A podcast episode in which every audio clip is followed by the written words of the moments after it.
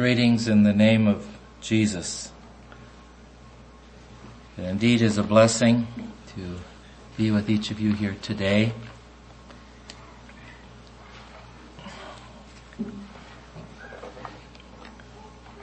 Wish it was a bit of a different time, but this is the way God has chosen it and we are, we recognize that as well.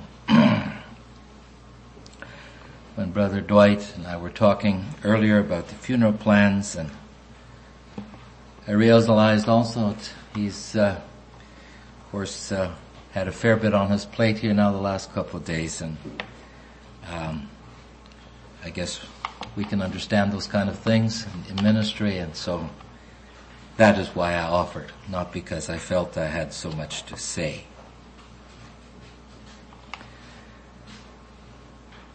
Brother Ellis, you didn't steal my thunder, but you, you definitely stole my text this morning. I invite you all to Isaiah chapter 26 verses 3 and 4 this morning.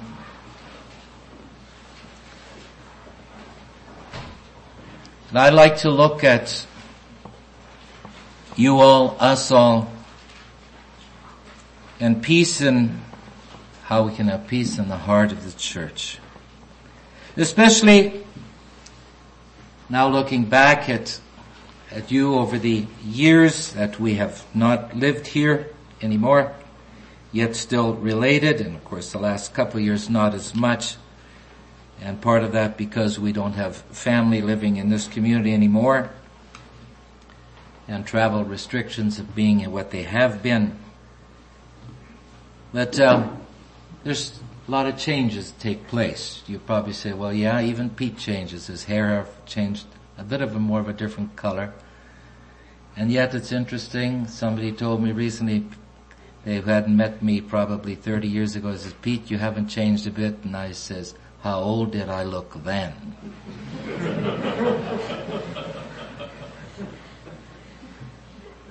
uh, I could hardly, that I thought was almost not, that wasn't even a compliment. How do we handle, but I look over the, the audience here this morning and there's a lot of things that are very familiar. And it's good to see that. And yet I know there are changes. I realize there are changes. Uh, some people handle changes quite well. They're rather flexible, can be adaptable. Some people really like to have things changing regularly and almost constantly. Others are, please don't change anything. just leave, leave everything just be. And of course, changes are somewhat depending on the situation. Sometimes we'd like to see a change. I mean, we look at our world today and there's been many changes and we're not going to go into some of those changes today. Socially and politically there have been many, many changes. Many of them rather disturbing. Many that have affected even how we as a people uh, are know we should think or how we should feel, our values, our convictions. Some that are being tested, others that are uh, at least being touched upon and cause us to reflect now. If this push comes to shove, how do we relate to this? Just as last evening when we uh, came into the area, Richards have been so good to let us stay at Maranatha Bible School. I hadn't seen some of the changes of the last few years there, and so, wow, that was, that was good to see those. It really was. Changes that had been in, I knew Brother Dennis's dream and in my dreams when the years we lived here and worked here, uh, those, it was, it was good to see those things. They really were. Now like I said, I look at the congregation here and there's changes. There's people that used to be here that are not. Some are, have moved elsewhere. Uh, some families are not here. There's new people here. And, and then there's people here that were here when we used to be here, and yet now I have to ask for their names because, uh, I'm older and I forget. and also a lot of those young people, uh, what are now young people, were little people one time. There's new homes. And then of course, there's the changes of why we are, we will be gathering later this week. The changes of people who have, have left us. Changes tend to be normal. Uh, many. In our body. Um, if a body didn't change, we'd say something's wrong. If a child doesn't change bodily, we'd be very concerned. So there's something unhealthy. There's something very wrong here. Change indicates growth, can indicate growth and development. Abnormalities if it doesn't happen. Some changes we expect bodily, but we don't necessarily wish for them, uh, like white hair or lack of it, and other things like that. Some things become inevitable maybe, or inevitable, illness and disabilities, and they can happen. Now how do we relate as a, as a, uh, how do you as a church relate to the changes that you have faced and that you are facing? As a people of God, how do we relate to that? To the changes that are amongst us. These changes don't just happen at Prairie. These changes also happen at Living Hope, where we are. And uh, we look back now at the, what is it, 17, 18 years that we are there, and there have been changes there. And there are changes taking place. I'd like to remind us of this verse. Thou wilt keep him in perfect peace, whose mind is stayed on thee, because he trusteth in thee. Trust ye in the Lord forever, for in the Lord Jehovah is everlasting strength. I have this verse written out, pinned at my desk at home. I did it shortly when this whole pandemic situation broke out a year and a half ago. I felt I needed a reminder to myself. Uh, and not just because of that, but including that. How, how do I relate to what's going on?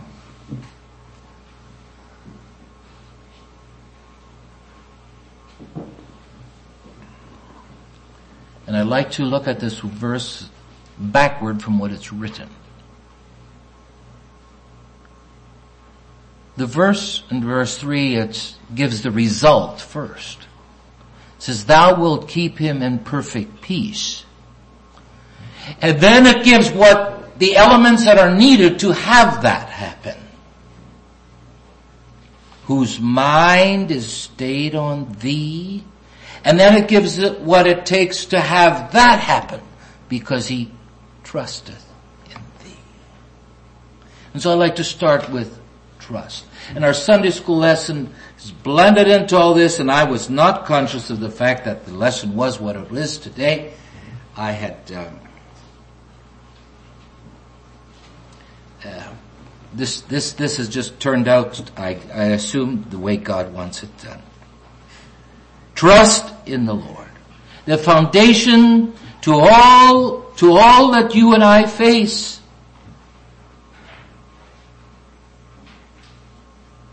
is trust. So absolutely essential. So absolutely critical to trust. How do we trust? What does it mean to trust? I understand Sister Christie's, one of her favorite passages was 61st Psalm. I'm not going to read it. But I understand where the psalmist cries out and says, he cries unto the Lord and he places his confidence in the rock. He's my refuge, my shelter, my fortress, my strong tower, and I'm going to be committed to God. I will praise him, I will recognize him.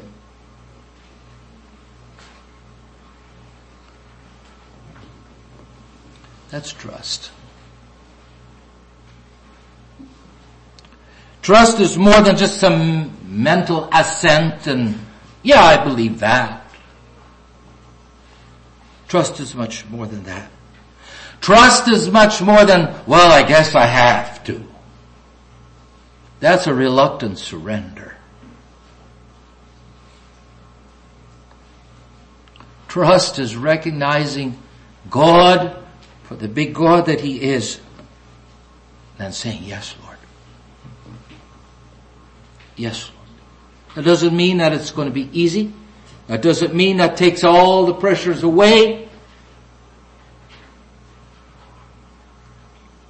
But it's recognizing God in the picture, just like David recognized God in the picture with Goliath. Who God is. And dear ones, as we face life, whether it's the big changes in life or the little ones,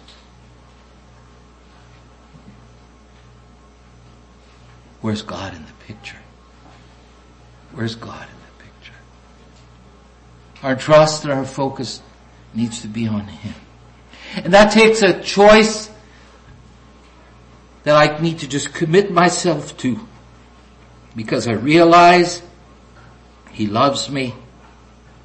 I realize God is able to do exceedingly abundantly above all that I could ask of Him, all that I could ever consider to dream up that could happen. God is, God is big. He's able. God is sufficient. God is totally adequate. And I can count on Him for each situation. I don't need to inform God about anything.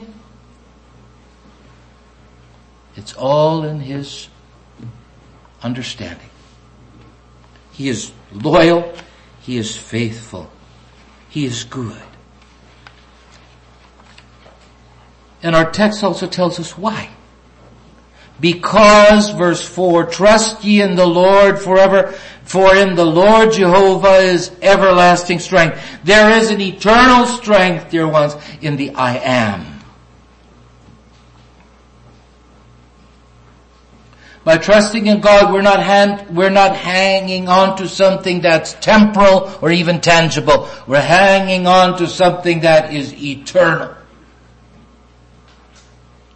and immeasurable.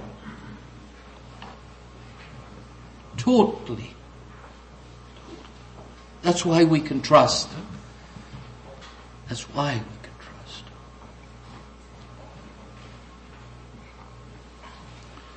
And God loves trust. I see little babies here. Very, very special. Very special. And those of you families, keep on having them because we grandparents, we take them by the bushel. We do. We love them. Every one of them.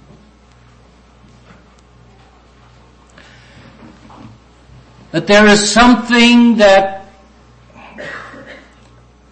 there's, there's few things that thrill a parent more than the, than the complete trust that a little child puts into that parent and just, just allows that parent just full whatever. Yes, once in a while they wiggle and squirm and, and, and then just a little bit of a, uh, and then that child just settles back. Yeah, mama, you're okay. Or dad, yeah. And there is this overwhelming kind of a trust and an awe that parents have when adults have when, when little children can put that kind of trust in their, in their parents. And that's, that's how God feels when we trust Him. to just abandon ourselves, so to speak, and he will, he re, is a rewarder of those that diligently seek him. He is. He honors faith. He honors trust. And so the Proverbs writer is, is right when he says, trust in the Lord with all thine heart and don't lean on your own understanding.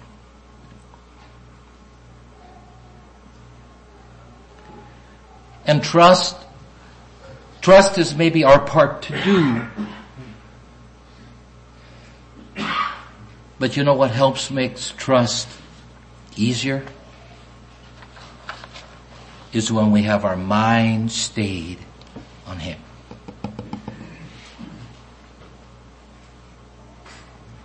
Trust becomes very hard if that's all we, if, if that's all we have. But when our mind is stayed on Him, that has to do with focus.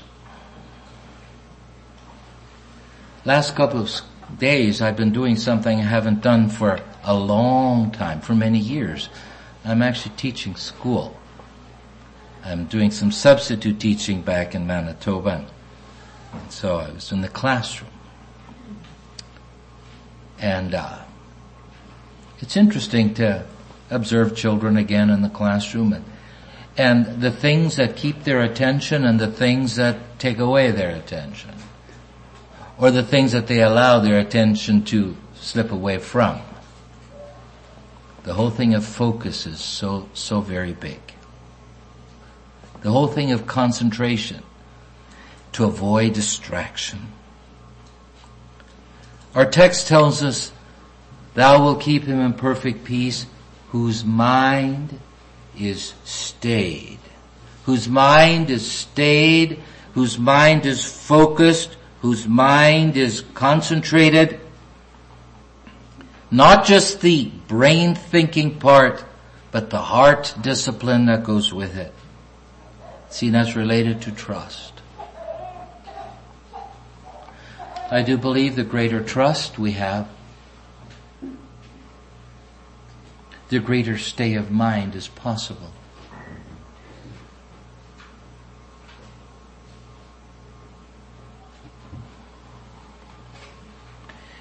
There seems to be a relationship between the depth of one's trust and the stay of mind that we have.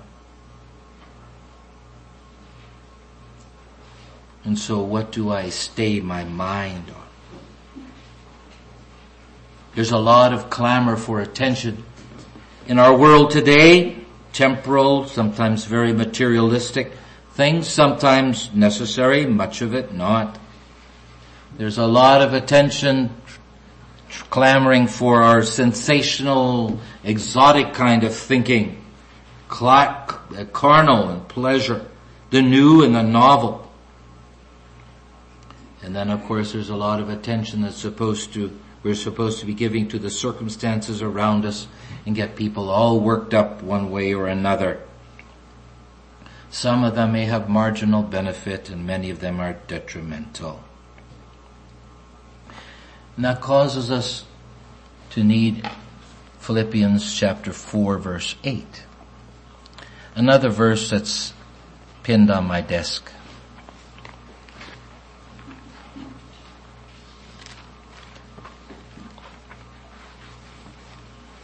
Finally, brethren, whatsoever things are true, whatsoever things are honest, whatsoever things are just, whatsoever things are pure, whatsoever things are lovely, whatsoever things are of good report, if there be any virtue and if there be any praise, think on these things. On these things. Is our focus, is our disciplined mind on these things? Is it there? That doesn't take away that we should then ignore the reality of our present situations. And for example, this, these days it's grief and sorrow. It's not that we ignore reality and the things of that, that, that bring about the changes that there are. But how do we focus? Do we focus right? What, what attention do we give how? What concentration do we give? It's not an ignoring, but just a right attention from a right perspective.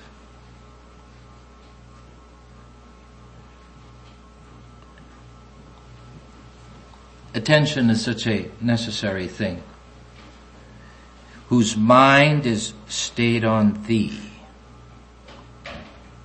Are my thoughts, is my meditation, are my reflections especially centered on God and His character, God and His provision, God and His creation, God and His salvation, God and His goodness, God and His works. Is that where my mind is, is staying on? That doesn't mean that we ignore the other things in life where we are. But do I, do I put these other things in life, do I put them into, into focus with, with this, with God? Where does, whose mind is stayed on thee?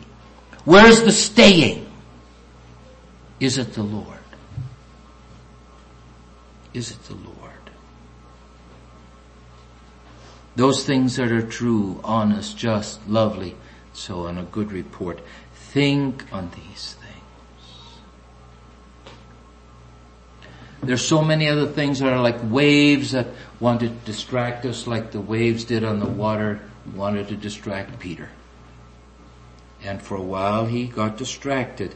And what did Jesus call out? Little faith. That was the result. Little faith. He didn't say, hey, you're distracted. He gave him the reason for the distraction. Little faith. Like I said, the foundation is trust. And out of that trust, that trust is coupled with focusing on Him. At our congregation at home, I'm preaching through the book of Colossians. I think our people are getting to the point saying, Pete, when are you going to fi- either quit or finish? because we're just uh, a little ways into chapter two. And it's been almost a year that we've been, well, yeah, it's been about a year. Now, of course, not every Sunday, of course. But I've been finding something very interesting with the book of Colossians. It, it focuses on the preeminence of Christ. And that has been a tremendous inspiration to me. Paul was very concerned for the Colossian believers because they were being threatened, uh, their hearts were being threatened by other things, by other doctrine, false teachings, and false. And says it's taking you away from Christ. You need to have your focus needs to be on Him. Don't let anything rob you of your attention, of your mind staying on Christ. Don't, don't, don't allow that to happen. And so amidst all the things that you all face as a congregation or as an individual, trust in the Lord. Keep your mind focused especially on Him. And put all the other things that happen in life into perspective of where they fit in into the Lord's mind.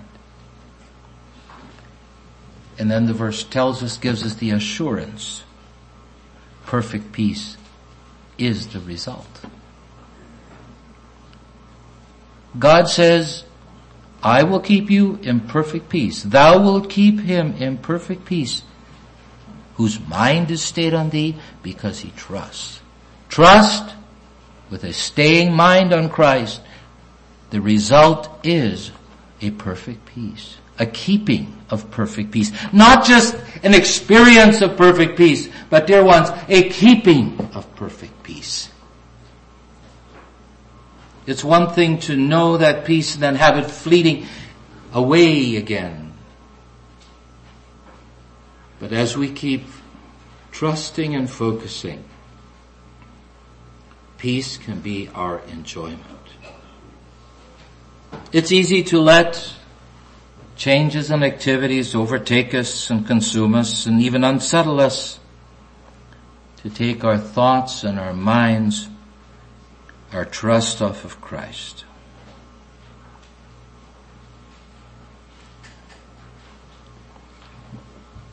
Perfect peace comes as we, as we permit our hearts and our minds to be resting in Him. Scripture tells us that we will be kept. We can stay in the presence of His peace. Our heart set, our mindset is to bring the peace, the peace of God. And the scripture tells us, thou wilt. You will. You will. Sometimes we feel that we need to do something in order to have peace. Dear ones, I have found again and again that the best thing that I can do is just let go.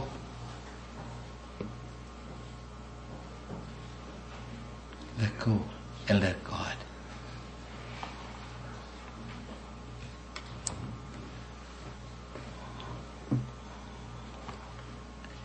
It's 36 years ago this week that Joanne and I needed to let go and let God with a little, a little girl that we never had much chance to love. We still love her. We still miss her. But I do remember the place.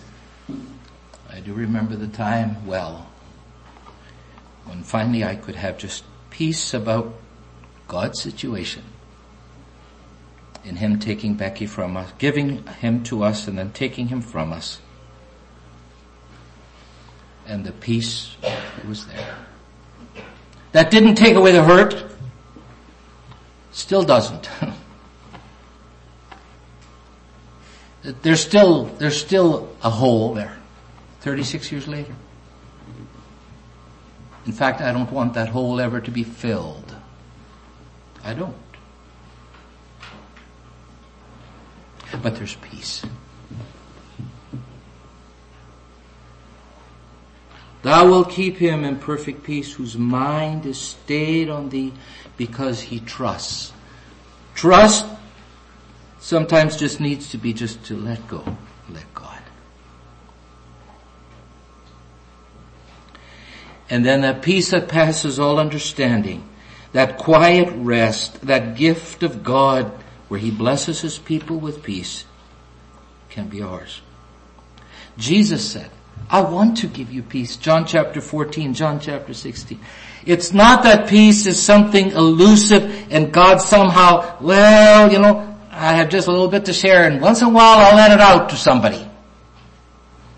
No. God wants to give us this. But as we can trust and keep our mind on Him, we can have this calmness, this rest of soul. Why? Because there's confidence and focus in the one who is peace. Today, I wish Prairie the peace of God.